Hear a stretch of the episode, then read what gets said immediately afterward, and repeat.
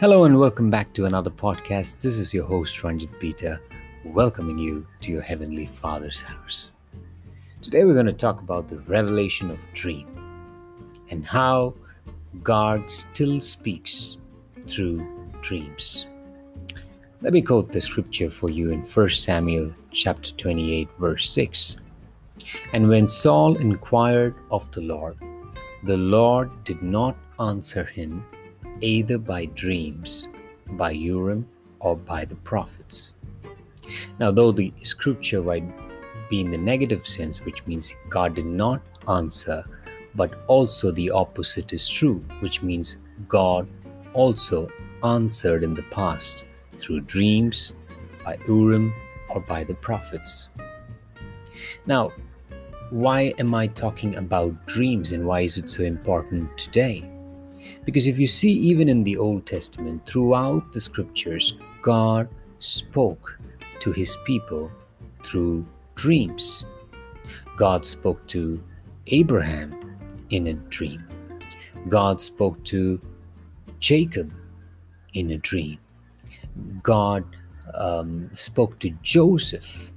He was a dreamer. All he did was dream dreams. And and everything came true. And so was Daniel, and so was Solomon, who was even given wisdom by God in a dream, and many more we could talk about.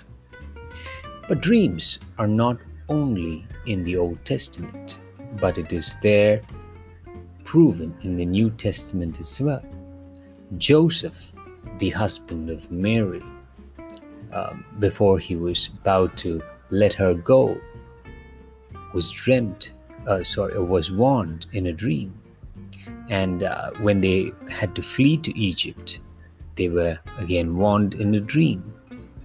And so was Apostle Paul, who had a dream of a man from Macedonia, and many more. But the greatest promise is that dreams is a promise to the new covenant believer as well. And how do I say that? If you read the scripture in Acts chapter 2, verse 17, that's a promise. It says, It shall come to pass in the last days, says God, that I will pour out my spirit on all flesh. Your sons and daughters shall prophesy, your young men shall see visions, your old men shall dream dreams. That's the promise. Now, we know very well that this is a promise that was available in the Old Testament in Joel chapter 2 and that was re-quoted by Apostle Peter in this verse.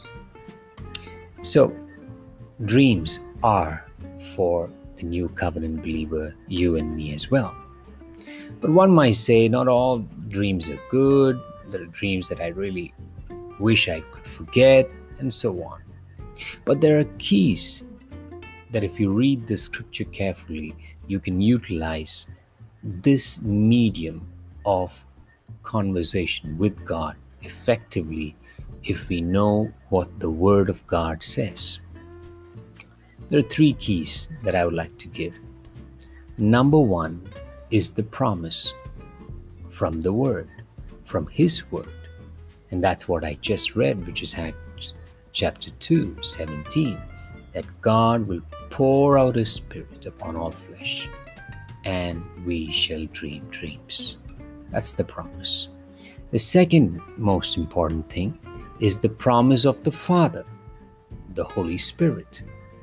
Now, this Holy Spirit is the most important person that is available with us, living in us today, who is helping us to to dream dreams and to remember them as well.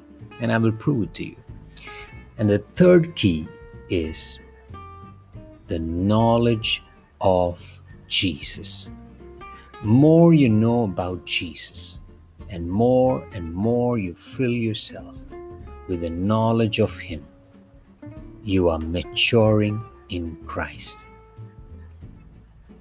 If you read that scripture in Acts 2:17 once again, it says, "Your old men shall dream dreams, Does that mean is it only for old people and not for people who are young? Not at all. The scripture there, what was the real meaning is those who are mature in God shall dream dreams. Now, for us as a new covenant believer, that's why all these revelations are important because all these revelations lead to maturity. There is growth. That's why Apostle Peter writes in his epistle grow in the knowledge of our Lord Jesus Christ. Grow because there is growth required. So, how do we grow?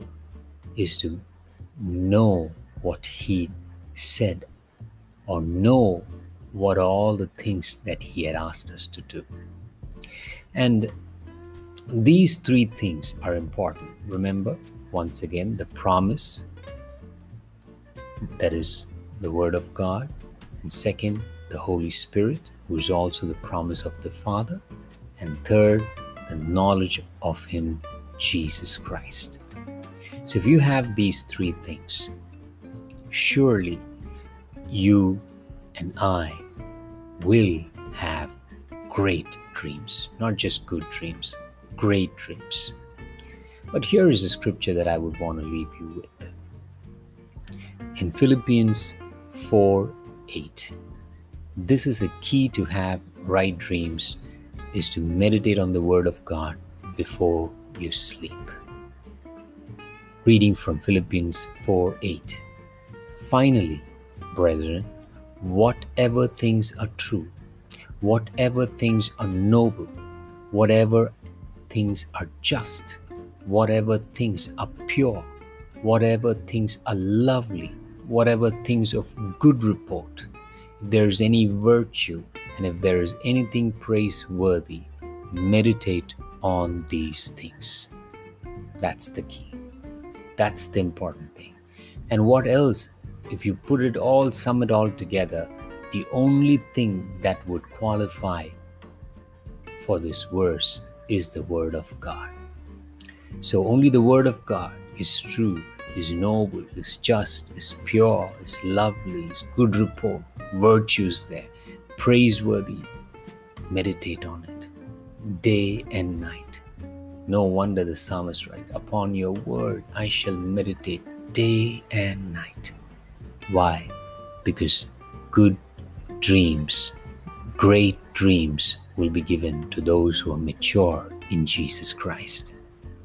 And here is a an additional key that I would want to give you is pray in tongues before you go to sleep in the heavenly language that God has given you. Pray with that before you go to sleep and as soon as you wake up. Remember the scripture the Holy Spirit, He shall bring to your remembrance what I said. A key aspect of the Holy Spirit is to bring to remembrance because not all dreams that we dream, we remember it when we wake up in the morning. That's why we need the help of the Holy Spirit. He is the one who makes us or helps us to remember the dreams.